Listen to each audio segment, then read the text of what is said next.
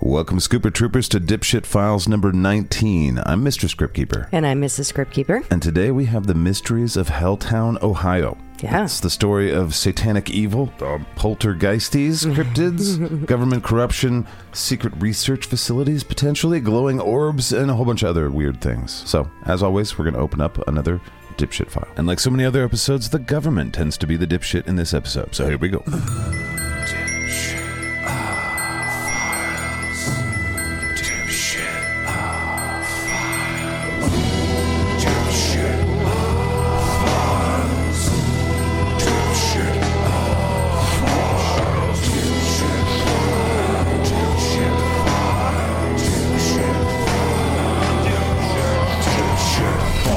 It's the dipshit files. Today we explore Helltown, an abandoned city in Ohio's Cayuga Valley that fuels local urban legends about chemical spills, mutant creatures, and murderous If Satanists. you're going to have a hotbed for urban myths, you got to have a few Satanists. Unlike the ghost towns of the West, this Midwestern area is particularly unique because it doesn't look all that old. Although some buildings bear the features of early America, the rest are distinctly 20th century. The clear no trespassing signs posted throughout the town are certainly modern and official. For decades, Helltown has been infamous for countless legends, from satanic cults to ghostly apparitions, government experiments, and more. The more includes Goat Boy. But what is it about this small Ohio area that has spawned these legends? What the fuck is in the water there? That's what we'll be diving into today on The Dipshit Files. The Dipshit Files presents Helltown, Ohio. The making of urban legends.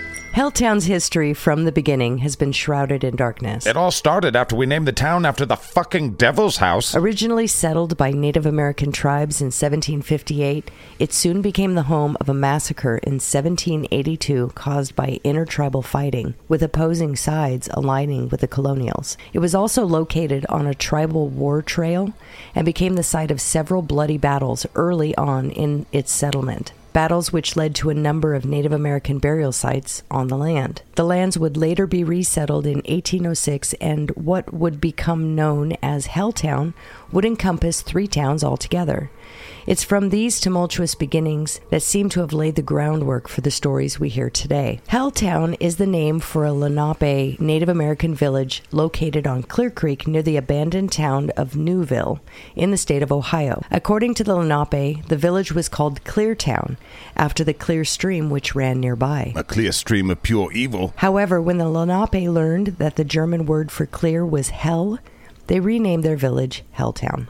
Hey, Satan, Man, what can I do for you? they named a town in honor of hell for you. Are you serious? It looks like it. You're sure it's not a mistranslation of some other language? Uh, maybe. Because that would be pretty nice of him, and that's all I've ever really wanted was somebody to be nice to me. Right, well, maybe I should double check. Yeah, maybe you should, because I'm about to call this whole war on humanity off now that Ohio has showed some kindness towards me. Yeah, I'll be right back. Helltown was originally part of the Boston Township in Ohio. Alfred Wolcott of Connecticut came to Boston Township in 1805 with a surveying party to locate the lands that belonged to Simon Perkins. So, eight years prior to this, Perkins was sent to the area to begin the process of settlement. Simon Perkins was a surveyor, soldier, land agent, postmaster, and a banker And it was the entirety of their co ed softball team. who played the major role in the early development of the Western Reserve. In 1797, he was sent to the Western Reserve of Ohio by the Erie Land Company to make a report and plan for a settlement. He was essentially the initiator to the removal of the natives from this land. Among the members of the surveying party was James Stanford. So, after returning home for the winter, Walcott, Stanford, and a few other men arrived back in Boston Township in 1806 and erected a cabin at the site of the present day Boston Cemetery. That same year, Walcott traded his lands along the Cuyahoga River for Stanford's lands on the eastern rim of the valley. More settlers then followed, resulting in the official organization of the township on January 15, 1811. At that time, what had been known only as Range 11, Town 4 of the Connecticut Western Reserve became known as Boston Township. AKA Satan's testicle. Like most of the Western Reserve, the first settlers were New Englanders who brought with them their religion and architecture. James Stanford's son, George, was instrumental in 1833 in organizing the Boston Moral Society, Oh boy. the forerunner to the Peninsula United Methodist Church. I love it when people decide I'm the moral one. I know, I know. Follow me. Yeah, what are you going to call the group? The Moral Society? Do you think that's presumptuous, pompous, and cunty as fuck? Well, I was going to call it the I'm Better Than You Society, but then there would only be me as a member. Oh, Herman Bronson settled on his land in 1824 and capitalized on the soon to be built Ohio and Erie Canal. Get your Erie Canal t shirts here. Just two bits. I want a piece of history before us here. Ohio Canal bobbleheads and pest dispensers. You there, child. What? You want an Ohio Canal bobblehead, don't you? Leave me alone, mister. Bronson also organized the Bethel Episcopal Church in 1835 and oversaw the construction of a church building, now Bronson Memorial. Four years later. Between 1825 and 1827, approximately 2,000 men worked on the Ohio and Erie Canal. Many of these men were Irish Catholics from New York and Canada. Potato. Potato. Potato. Oh, potato, potato. Oh, potato. Hey there, hosiers. Oh, potato. Oh, potato. You want to get a twofer? Potato.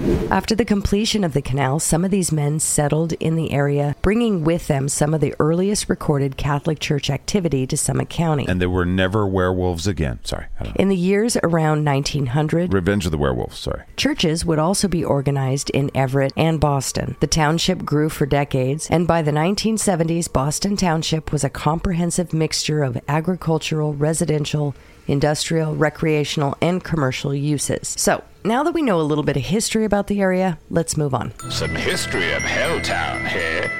To begin our story of Helltown, we must understand why the area was abandoned in the first place. And to do this, we got to take a glimpse into the past. In 1971, a congressman named John Sieberling introduced the Cuyahoga Valley National Recreation Area Act Okay. in an attempt to preserve the valley's natural beauty. Which you could certainly trust the government with. Jeez. In 1974, the bill landed in front of President Gerald And Ford. he punched that bill right in its face. Ford initially wanted to veto the bill, Speaker of the House, members of the Congress, I would just like to say, fuck trees. but political pressure ultimately convinced him to pass the act. And so the government came in and fixed everything because that's what they do. The story takes a terrible turn in 1974 when a man named William Birdsell Dipshit. was the National Recreational Superintendent who had recently been asked by President Ford to establish a national recreation area in the Cuyahoga Valley where Boston Township was located. It seems to me that Mr. Birdsell is the uh, dipshit. of this Yeah, I episode. think, yeah, I have to agree with you on that. But we'll get to that. Little did people know that this man would soon become their worst enemy. That's what I was saying. A town meeting was called shortly after Birdsell arrived,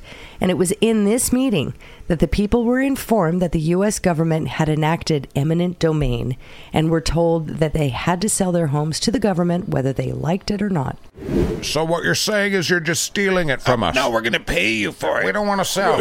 Or you're gonna have to, or what? Or we're gonna come and take it from you. So how is that not stealing? Because we're the government. We're the government doing it. Maybe we should rethink this government. yeah, but what if the roads?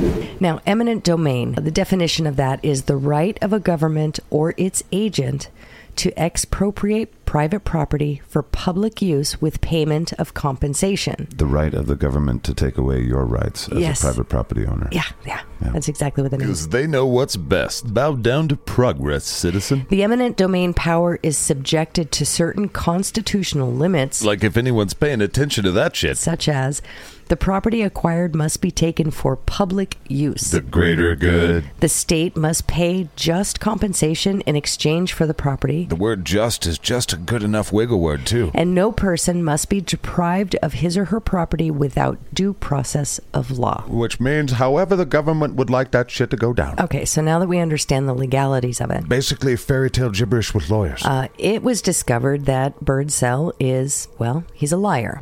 Dipshit. The townspeople were told that this life changing event was not up for negotiation, and these purchases were essentially going to be made at bottom of the barrel sale prices. Because government loves you very much. With little to no knowledge of recourse at the time, many people simply did what they were told despite the anger and frustration. But several citizens outright refused to leave their homes despite the risk. what would you do? Info at scatcast.com. They wanted to know why the U.S. government was claiming the land. How dare you question us, citizen? and why they were given no other option than to sell what, in most circumstances, was their entire life's work for next to nothing. Now that you've ruined our lives, can you tell us what you're going to do with the land? What we thought we'd do is put in a little skating ribbon for ice skaters, maybe an art installment. We found a whole bunch of hideous things that we can litter this area with. You ruined our lives. Well, it's for the greater good. Some of these homes were generational properties, and those living there had never lived anywhere else. Also known as a nightmare of injustice. The original proposal, which called for purchase of 26 to 30 homes, seemed forgotten as Birdsell forcibly acquired 378. He referred to the homesteads as visual He pollution. said bureaucratic cuntingly. U.S. Representative John Sieberling, who had helped craft legislation to create the park, included some protections for the homeowners, but apparently they were not informed of their rights. It slipped their mind. They said they felt threatened by the agents of the government knocking on their doors, telling them they'd have to leave. People who'd lived in the valley all their lives no longer felt welcome. well, that was definitely the point of that. Over the course of the next couple months, many were given conflicting and confusing reasons as to why this was happening, and still some weren't given any reason at all. For a short period, Birdsell remained quiet behind the scenes until he began to grow impatient with the slow eviction process. I really don't see why you guys are dragging your feet so much. You took our fucking homes. And now lots of other people can enjoy where your home used to be, and I can tell my constituents I did something. When his irritation had boiled over, he instigated the process of military involvement. Jesus. I know. The army soon invaded the valley and began forcibly removing residents from their homes, after which they sealed off the town and began boarding up, burning down, and demolishing homes. What a nightmare. The angered citizens eventually ended up in court Mm. with the Department of Interiors, whose head at the time was sympathetic Mm. Oh, to goody. their situation Right. and ordered a halt to the operation. now that all the homes were burned. By 1980, according to a park history report, the Park Service had appropriated 306 of the total 750 homes in that park area. So 10 times the amount they started with. After it was found that these homes had been purchased illegally, many of the residents were contacted about purchasing their old homesteads back. Yeah, my bad. Do you want to buy your old homestead back? Uh, yeah, you burned it to the ground? yeah, do you want to buy the ashes back or what? But after a hasty demo work, the majority had nothing to go home to. Jeez. So Helltown remained a ghost town. As for William Birdsell, his shady dealings with the whole situation ended rather ironically. I see. Just weeks before the end of the program, he was set to be transferred to a different part of the country for a new national parks assignment. Boo. And as he was cleaning out his desk from the command post in Helltown, he died of a heart attack. Oh. And he'd never truly leave. So Jeez. that is some irony. So from here we will cover some of the various legends associated with Helltown. The many urban legends of Helltown, Ohio.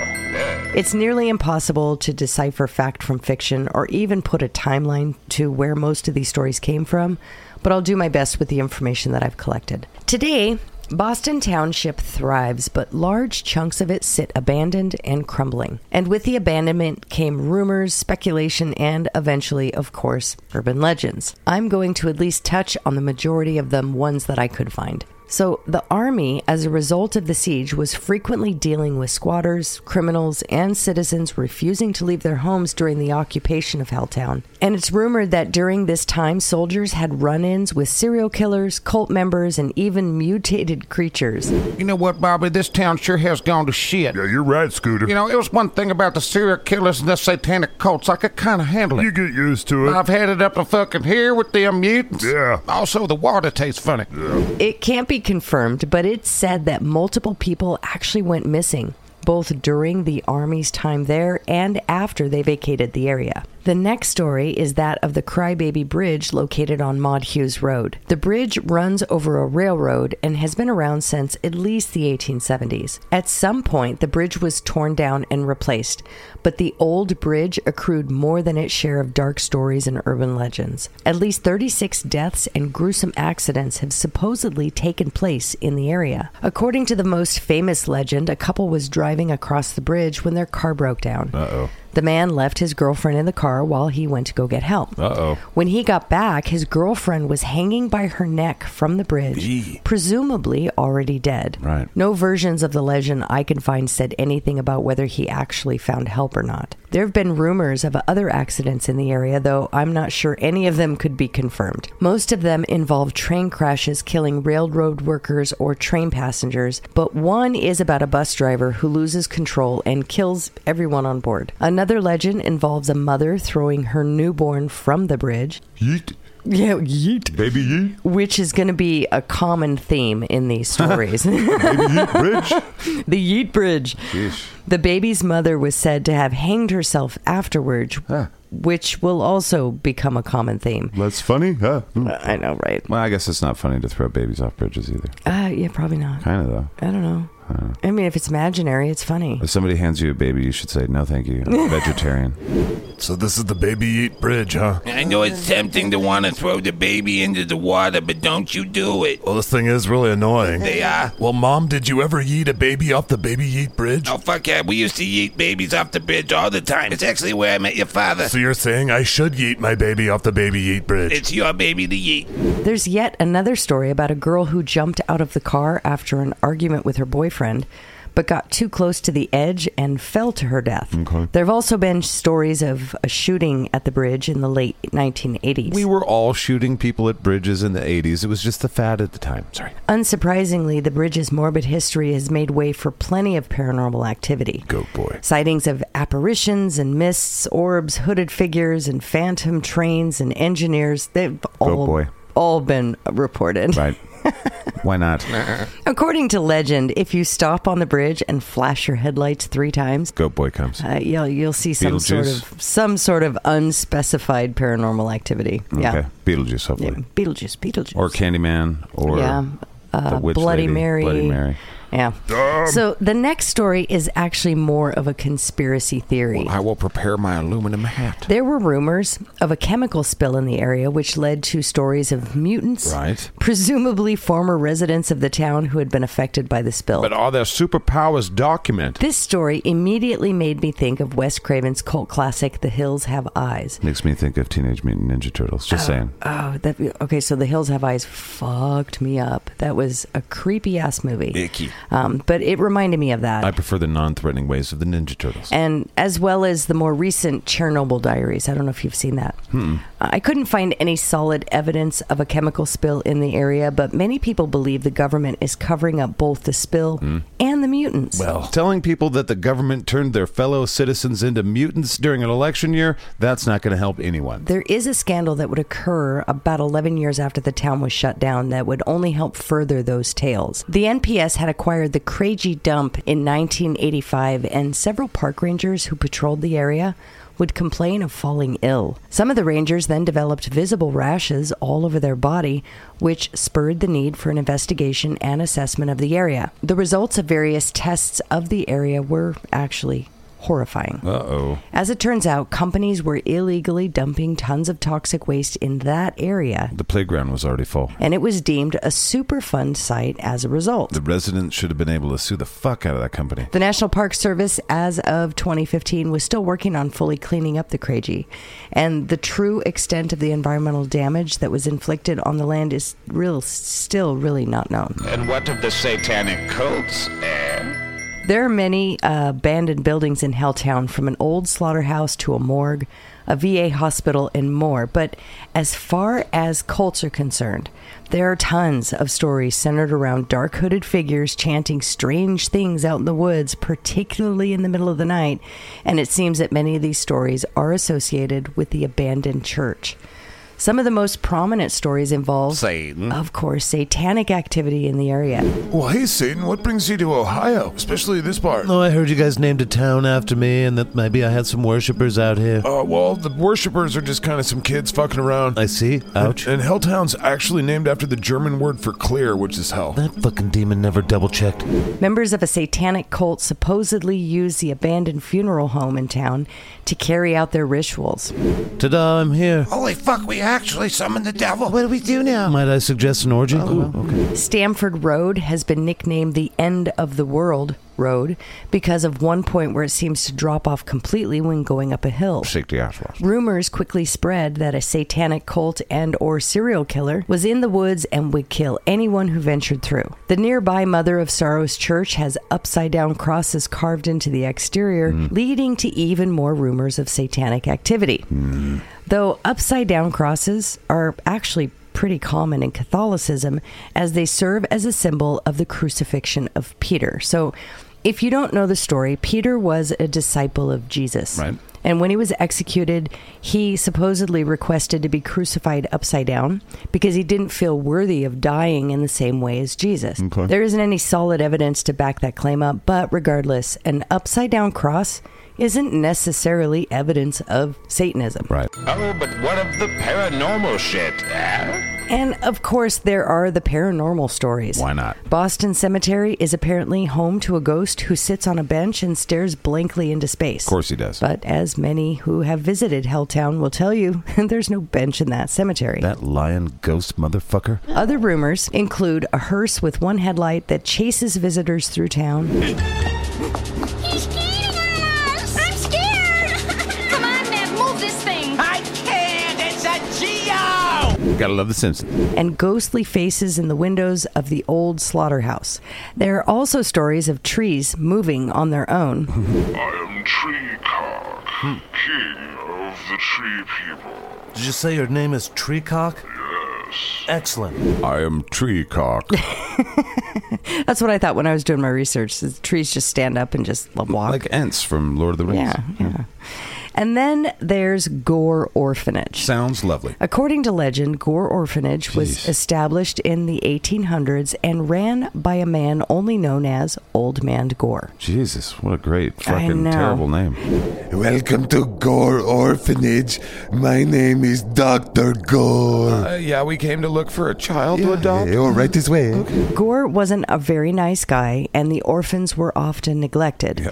On November 22nd, 1910, the building apparently caught fire. Okay. Old man Gore managed to escape, but left the kids inside to fend for themselves. Fucking dick. Fuck you, kids. They tried to escape downstairs, but the staircase was already engulfed in flames. Dr. Gore, more like Dr. Dick, you know? Sorry. All the kids died in the fire, which reduced the orphanage down to its foundation. I apologize for my lack of sensitivity. There are different theories as to how the fire started. Some people have said Old Man Gore started the fire himself, either as insurance fraud or because he was a sadist or just tired of the Yeah, kids. Chitrons are annoying. Others blamed a disgruntled male employee or an unknown crazy man. Goat boy. The latter lived in the woods near the orphanage and didn't like the kids making a bunch of noise. Goat boy hates noise. There's also been speculation that Native Americans started the fire or that it was started accidentally when an orphan knocked over a lantern in the barn.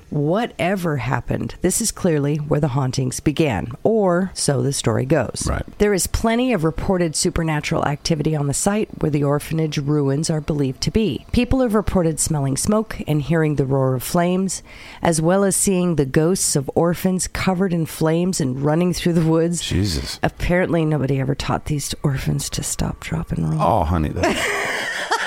oh, shit. Like, for all these centuries, like, just roll, or decades, roll. A dark, shadowy shape has been spotted on the grounds. Okay. It's believed to be the spirit of the person responsible for starting the fire. Okay. If it was indeed set intentionally. There may be some speculation involved. People have also claimed to hear footsteps on the remnants of the front porch Hmm. and children singing nursery rhymes. Sleep, sleep, little baby. Sleep, little baby, you sleep. Shut the fuck up, Chitrons! Bright lights have been spotted in the woods and little bloody footprints in the snow.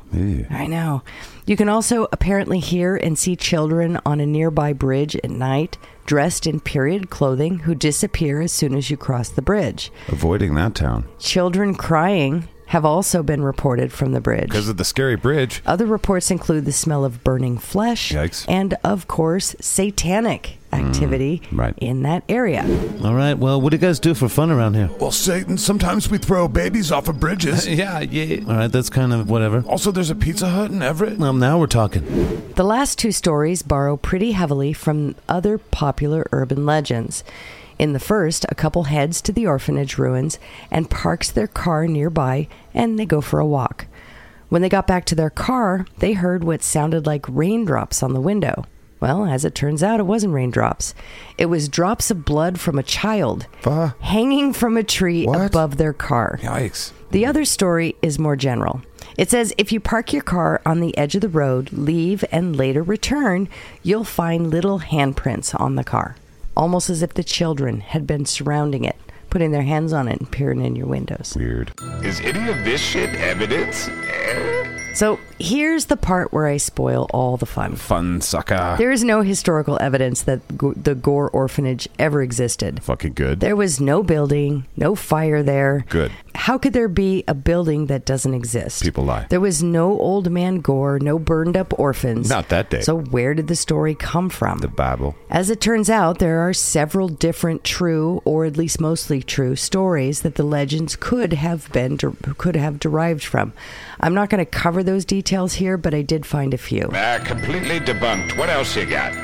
Another tragedy that supposedly took place within this Helltown area happened in the mid 1900s. The story is that of a school bus of children headed to class. Come on with the kids. This school bus crashed and claimed the lives of at least 20 children and one adult, and this one, like a lot of the others, was impossible to verify. But there is an abandoned bus in the area, Illuminati confirmed. and there have been claims that people have seen a shadow man smoking a cigarette at night within the bus, well, I'm convinced. only for him to dissipate after a light source makes contact with him. Okay. Mm-hmm.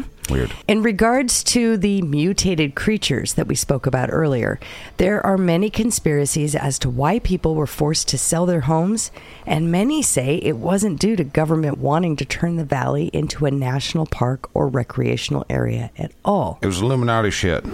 Now that we've got those nosy citizens out of the way, we can continue our research on the alien Sasquatch hybrid. Oh, well, we can test LSD on dolphins again. Let's try not to have sex with them this time. No promises. Dolphins are sexy. There were confirmed reports of a sulfuric smell wafting throughout the area prior to the government showing up and sealing off the town. Where are you going, Satan? No, I'm going back to my hell. Oh, Did we do something wrong? No, hanging out at Pizza Hut was great, and I do like the originality of the Baby Eight Bridge. Right. You know, the winters here kind of suck compared to where I'm from. well, are you gonna ever come back? Oh, fuck no, but we'll see you again soon. Whoa, is that a portal to hell? Yeah, it's gonna stink around here for a while. I say, Yeah, don't call me, I'll call you.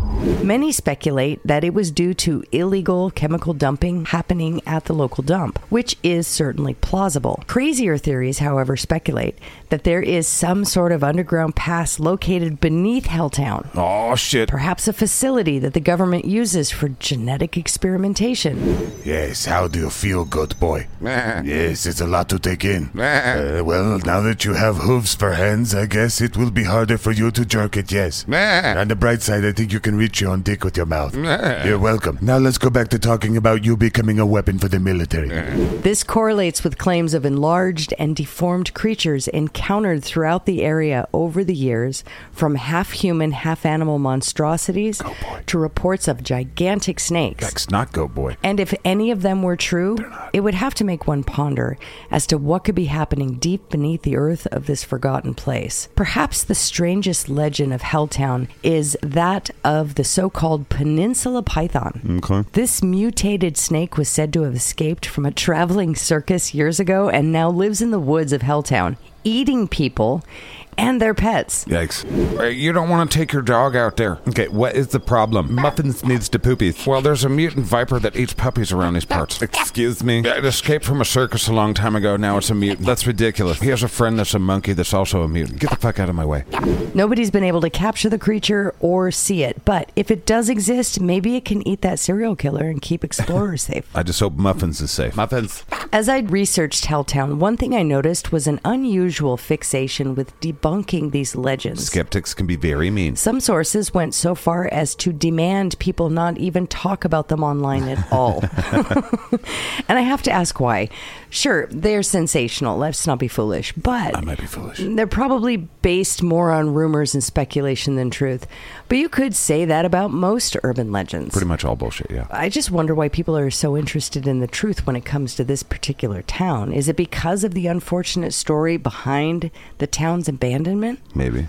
Or is it something else? Well, some of this shit has got to be lowering the real estate values around there. Whatever the case, several commenters I've come across online claim the area has a heavy police presence due to vandalism and trespassing. Hmm. So, uh, in the event that you are interested in going and checking it out, explore at your own risk, especially at night. I imagine there's mosquitoes there, so no thank you. So, what do you think of Helltown Hmm. and the urban legends? What do you think? Well, let's talk about it on the other side of this.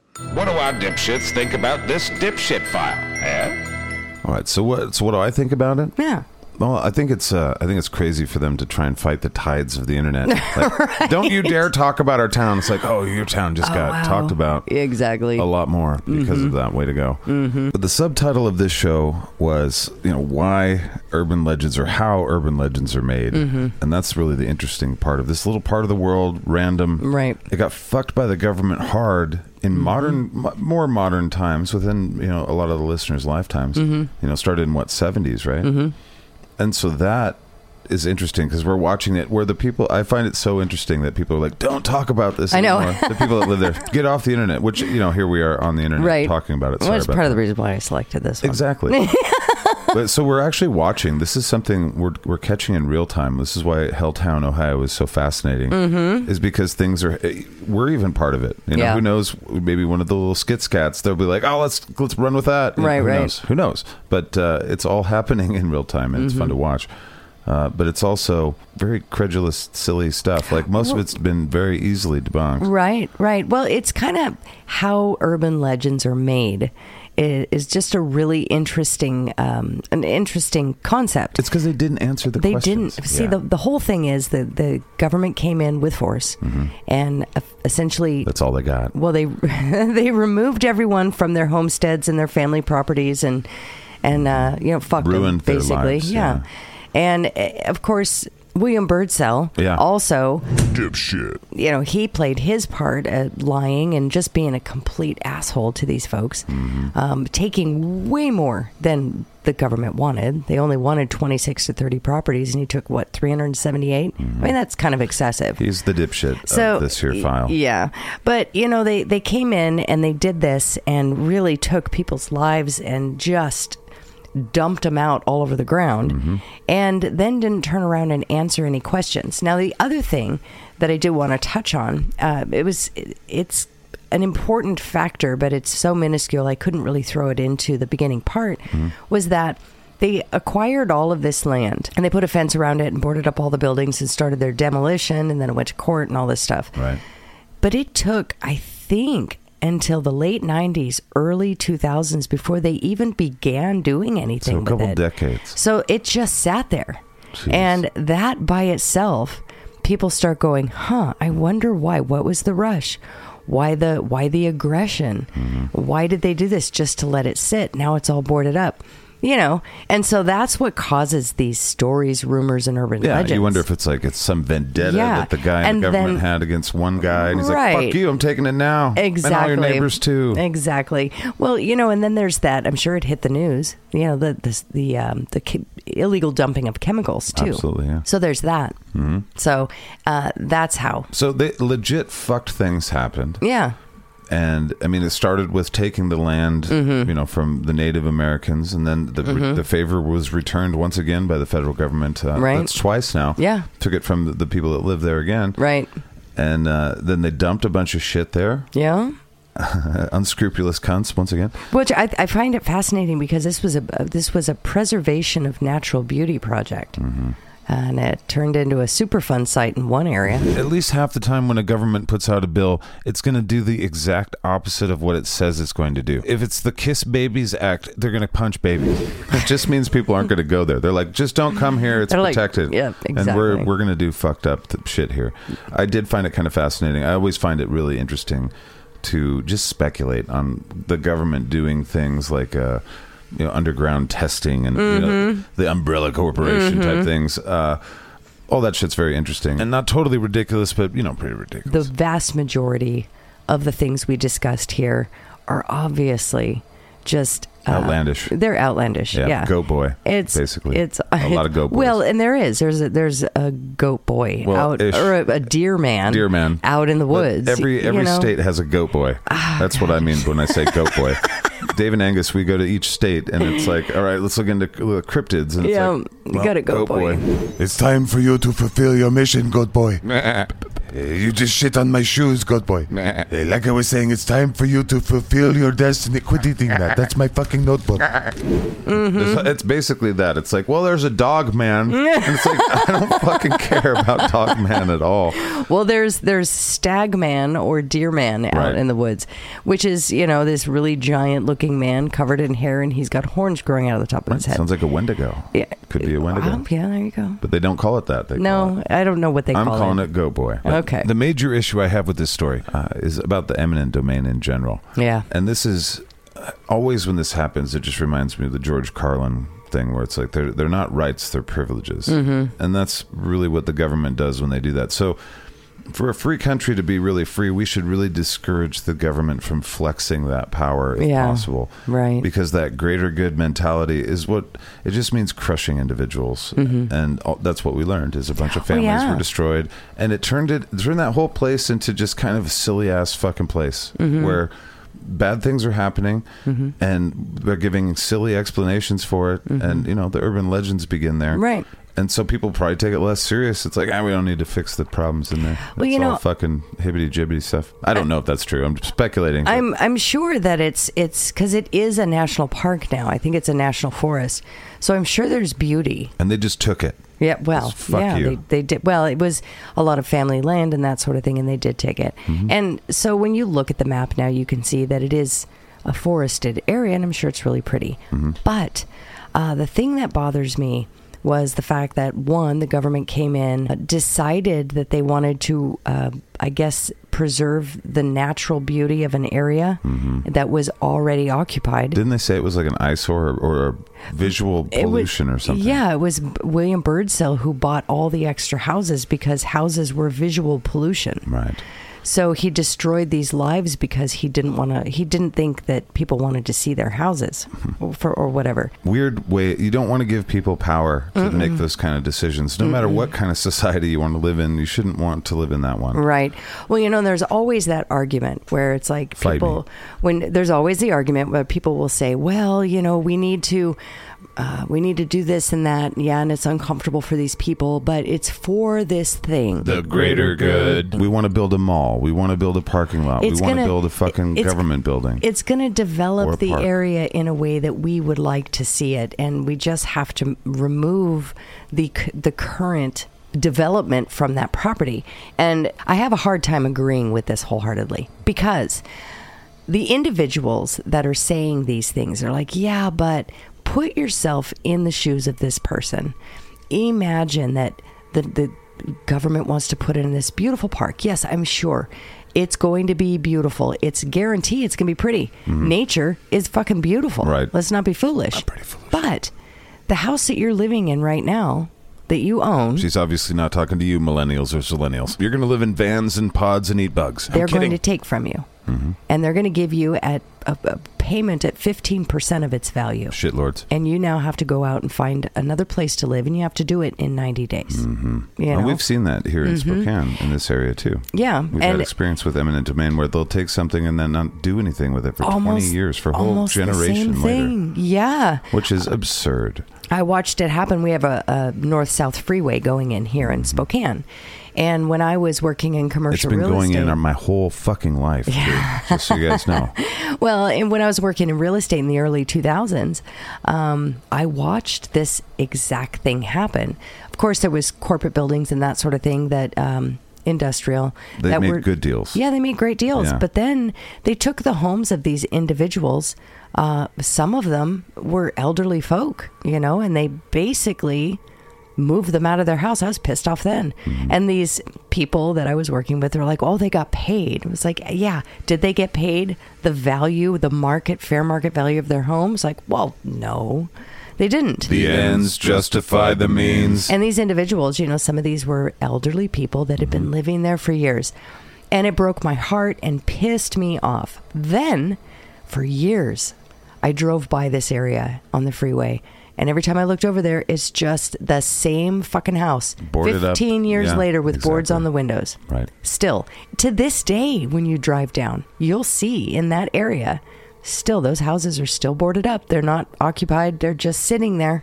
You know, so it's just I don't know. If we're going to It's- waste our time giving people power and government, hold their feet to the fire not to let them do that shit because that is it's injustice is what it ends up being Yeah. every time. And public people don't always take care of things as well as they like to think they do. The, the government isn't that great. It depends on funding, it depends on who's in charge. It sounds good on paper, but private individuals are the ones that mow their lawns a lot of times. Uh, you know, they're the ones that that try and make the value of their home better and like their neighborhoods to be better. That's generally a pattern ar- all around the world. It's not the rule everywhere, Mm-hmm. but generally, I mean, look at public p- swimming pools and shit. Mm-hmm. If they don't have the funding or if something's weird, they're just like, yeah, there's no s- no water in it. And so if they do that with a park, they're like, yeah, we just don't mow the lawn anymore, Mm-hmm. Well, see, or and- we just let it be a fire hazard because I we don't have the ran- money for it anymore. I ran across an, an article um, uh, in the newspaper, and this was just in 2016, I think, for Boston, Ohio, that area.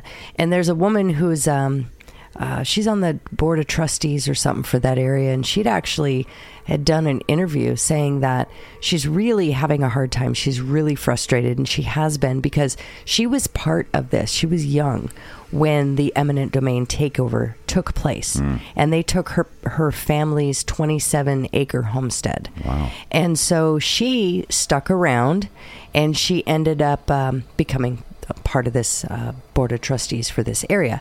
Anyways, she was talking about how the government is taxing the area much differently and the residents in that area much differently because they live within the confines or the borders of a park, a federal natural a, a national park Are system. they trying to push her out Right. with high taxes? And Them so, and they're not, they're charging different taxes from what I understood, but they're also not funding the normal things that they would normally fund, like where she lives in, in that area. They're responsible for their own roads, although they're being provided uh, like Forest Service stuff, but still. In a nutshell, she's very frustrated because essentially the way she put it is where she lives, the population is 2,000 people. There are more than 2.7 million visitors every year to this park. Wow. That drive through the roads that go right through their town. But they get no assistance from the government Hmm. because they're within the park system. Popular park. So basically, 2,000 people are responsible for paying for all the road repairs and that sort of thing for 2.7 million. Wow. And it's very frustrating. And to me, that it doesn't sound like it's working. Yeah, It it's just doesn't more injustice. sound like working. You can't filter morality through a thing that is immoral. Right. And that is why government is dumb, and it's why it's always the dipshit on dipshit files. If it's not an individual doing something wrong, it's the government It's the government and William Birdsell. or some other centralized power thing. Well, William Birdsell went in there, and you know he was he was the hatchet man, I guess. Mm-hmm. And when things didn't go fast enough for him, he brought the military in. Well, the government has a tendency to attract people that have kind of maybe less than scrupulous Mm. Mm-hmm. uh, ideas about themselves and about the world. Not all, of Not all. course. No. But I mean, Power corrupts. They say power corrupts, but also corrupt people are attracted to power. They like it a lot. yeah, well that I can see that. You're- Yeah. That's a wonderful statement. And that's Yeah. why probably Birdsell is remembered as this week's dipshit.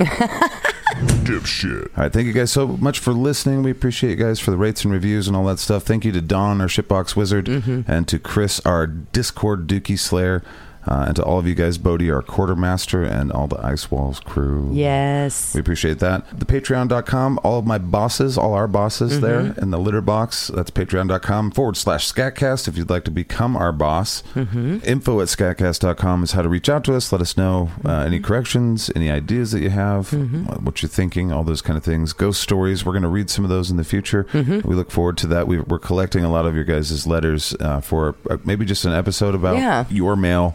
Should be fun. So info at scatcast.com. You guys know how to do all that stuff. So thank you guys, Scooper Troopers, Inside Scoopers, Scat Cats, and Littermates. We appreciate every single one of you guys. And yeah, we'll talk at you in the future. And it'll seem like the present. Bye. Bye.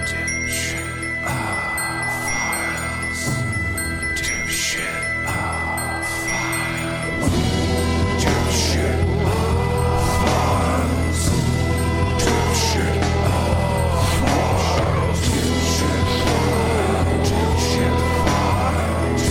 Dipshit. Dipshit. shit files. Bing bong.